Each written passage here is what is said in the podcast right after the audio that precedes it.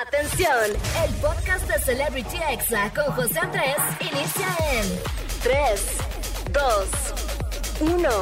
Comenzamos. Amigos, ya estamos aquí de regreso en Celebrity Exa y bueno, como todos los fines de semana, ya llegó el momento de la entrevista, que es el bloque más esperado por mí. Siempre me gusta platicar con influencers de diferentes ramas y bueno, el día de hoy tengo una invitada que es muy especial porque bueno, es del norte como yo, es de Sonora, yo soy de Sinaloa y bueno, la verdad es que me gusta mucho ver sus TikToks, seguirla también en Instagram y bueno, ella es modelo profesional, también es actriz, es TikToker, es Instagramer, fue reina de belleza y bueno, bienvenida Alejandra Tijerina, ¿cómo estás? ¡Eh! ¿Cómo estás? Muchas gracias. Muy bien, gracias por aceptar la, la, propuesta de la entrevista. La verdad es que me gusta mucho verte en TikTok, siempre te veo y siempre me pones de buena, siempre andas bailando, siempre andas así de buen humor, ¿o no? la verdad, trato, porque tengo el humor un poco fuerte, pero sí trato. Me gusta mucho grabar, me gusta mucho, mucho grabar. La verdad me divierto un chorro. Y aparte como que se te da muy bien lo del baile, ¿no? O sea, es como uno de tus dotes fuertes. Sí. Fíjate que de chiquita bailaba mucho y lo dejé por un tiempo, pero ahora la verdad es que la plataforma de TikTok me regresó a mis... A tus inicios. Ajá, o sea, cuando era pequeña literal. Así es, y bueno, TikTok te ha permitido compartir un poquito de tu vida como modelo profesional que la verdad a mí se me hace muy interesante el ver la cara detrás de las modelos profesionales o de los artistas. Y bueno, en tu TikTok también vemos que incluyes esto. ¿Crees que ha cambiado las cosas los últimos años? O sea, que ya no te pidan tener ciertos cánones de belleza para ser la modelo o todavía sigue existiendo esas, esas medidas tan estrictas? O sea, claro que ha cambiado muchísimo. Y te lo digo yo, o sea, porque yo cuando llegué aquí en la Ciudad de México estaba en una talla en la cual creo que no era tan conveniente y ahorita no estoy en esa misma talla eh, y trabajo muchísimo más. O sea, me va mejor. O sea, ahorita ya, ya no se ponen así como de que, ay, tienes que tener tal este peso como antes, ¿no? Que imagínate antes eran como muy este tóxicos, ¿no? Las, las agencias. ¿Sabes qué? O sea, igual y no el peso, porque a mí no me tocó lo del peso, pero sí me tocó lo de las medidas. Lo de las medidas todavía se da mucho, pero creo que está más, no sé, creo que es un tema más abierto, o sea, como que ya no es tanto de que tienes que medir a fuerza tanto para poder hacer un comercial, o bueno, también el tema de los comerciales es un poquito más diferente al tema de pasarelas, ¿no? En, el tema de pasarelas, pues sí tienes que tener ciertas medidas, eh, la altura tienes que ser mucho más alta, y todo eso, pero en comerciales creo que no son, ya no son tan exigentes. Y las agencias también siento que ya están un poco más abiertas con ese tema, o sea, no sé, la verdad yo me siento muy cómoda trabajando ahorita. Antes no tanto, te soy muy sincera. ¿Y cómo fue que empezaste en el mundo del modelaje? O sea, ¿cómo, cómo decidiste dedicarte a eso? La verdad es que yo no tenía idea de nada de esto. O sea, vivía en Obregón, Sonora, que es de donde soy, y yo, pues, creo que fue en la, creo que fue en la, en la secundaria, creo, o en la prepa, no me acuerdo, que me metí a clases de modelaje. Em, y después terminé dando yo clases de modelaje en esa misma agencia. Entonces, después de eso, entré a Nuestra Belleza en mi municipio, que es Cajeme, y conocí los certámenes de belleza.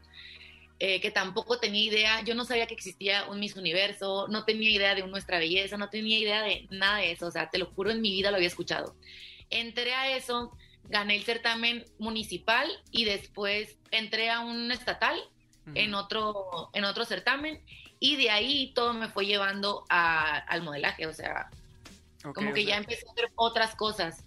Busqué una agencia de Hermosillo, la cual es mi agencia madre todavía, que eso fue hace muchos años fue la agencia que me mandó aquí a Ciudad de México, eh, con una agencia en la cual pues ya no estoy.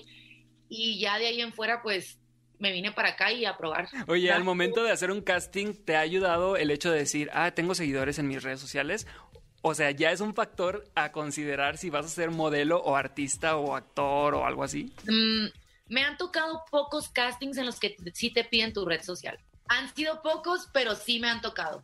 O sea, creo que ya eso de los números en redes sociales ya está empezando a influir bastante en muchas cosas. Sí, no, porque ya ahorita, obviamente a las marcas, pues también les conviene, por ejemplo, si te contratan a ti, decir, ah, Alejandra Tijerina está en el comercial del champú, ¿no? O sea, también les conviene esa dualidad y pues obviamente sí les, sí les sale mejor, pues a lo mejor y contratar a alguien que ya tiene un poquito más de seguidores y pues ese puede ser un punto a tu favor. Y es que hay que ser realistas porque ahorita la tele pues ya, ya no es lo mismo que antes. Entonces, tú haces un, cast, un comercial, perdón, que yo tengo como, no, no subo todos, pero tengo como tres comerciales ahí de los que he hecho en mi feed.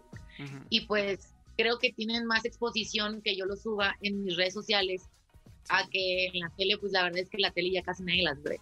Sí, no, qué loco que ya, o sea, la tele ahorita yo creo que la gente, todavía la gente un poquito más grande sí la sigue viendo, pero ya nosotros estamos como más metidos en plataformas, YouTube. Y todo es en el teléfono, todo en la computadora, o sea, yo creo que cuando mucho Netflix.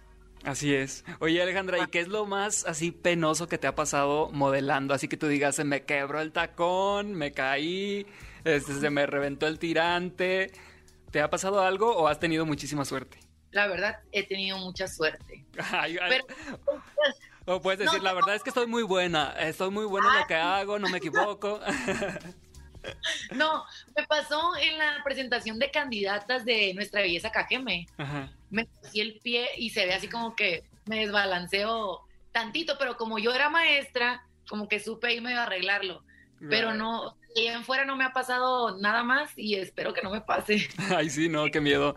Este, oye, además eres actriz, ¿en qué proyecto te gustaría actuar? O sea, ¿te gustaría eh, cuando tú ves Netflix y dices, yo quisiera estar ahí en Élite o yo quisiera estar ahí en una novela o en cuál te gustaría haber actuado? Élite, obvio. ¿Y ahorita sigues haciendo castings así para series, para películas o solamente modelaje? Solamente modelaje. Pero sí es que mira, me encantaría, me encantaría pero el, el ambiente del actor es mucho más cerrado que el del modelo.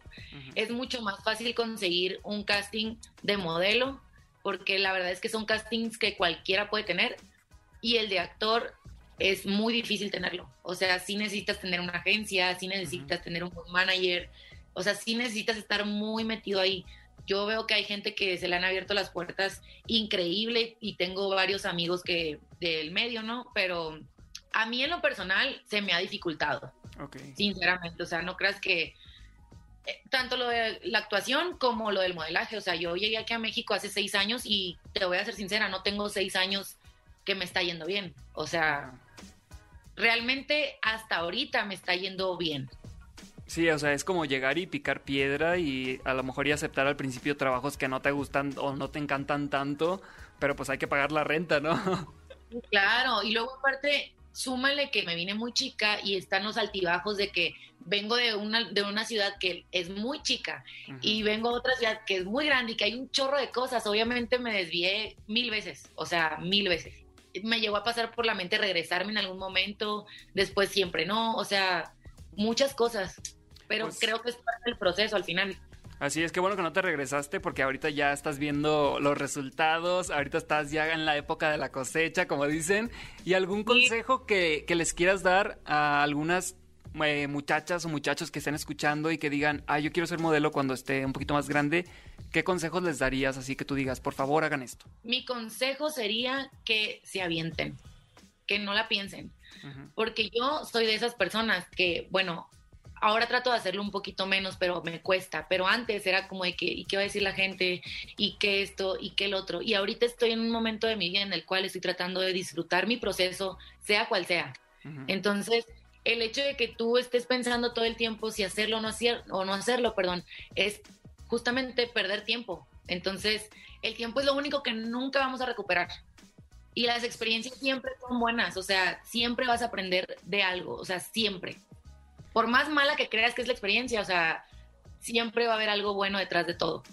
Así es, pues muchísimas gracias Alejandra por esta entrevista, gracias por estar aquí en Celebrity Exa y bueno, dinos tu TikTok, tu Instagram para toda la gente que nos está escuchando en estos momentos. Ok, mi TikTok es Alejandra Tijerina con doble N, mi Instagram es Alejandra Tijerina y mi Twitter es Ale Tijerina con doble N. De verdad que síganla en Instagram, tiene un estilo de vida muy padre, como que se antoja. Además, sus TikToks también están muy buenos. Y pues muchas gracias por estar aquí este domingo en Celebrity Exa. Muchas gracias a ti por invitarme. a ver cuándo nos vemos a grabar, ¿eh? Ah, ya sé, ya sé, hay que vernos pronto, aprovechando que estamos aquí en la misma ciudad. Y bueno, gracias por la entrevista y ustedes no le cambien amigos porque regreso en minutos con la recomendación del día, como de que no. Este fue el podcast de Celebrity Exa con José Andrés. Escucha el programa en vivo los sábados y domingos a las 5 de la tarde, hora Ciudad de México, por exafm.com. Hasta la próxima.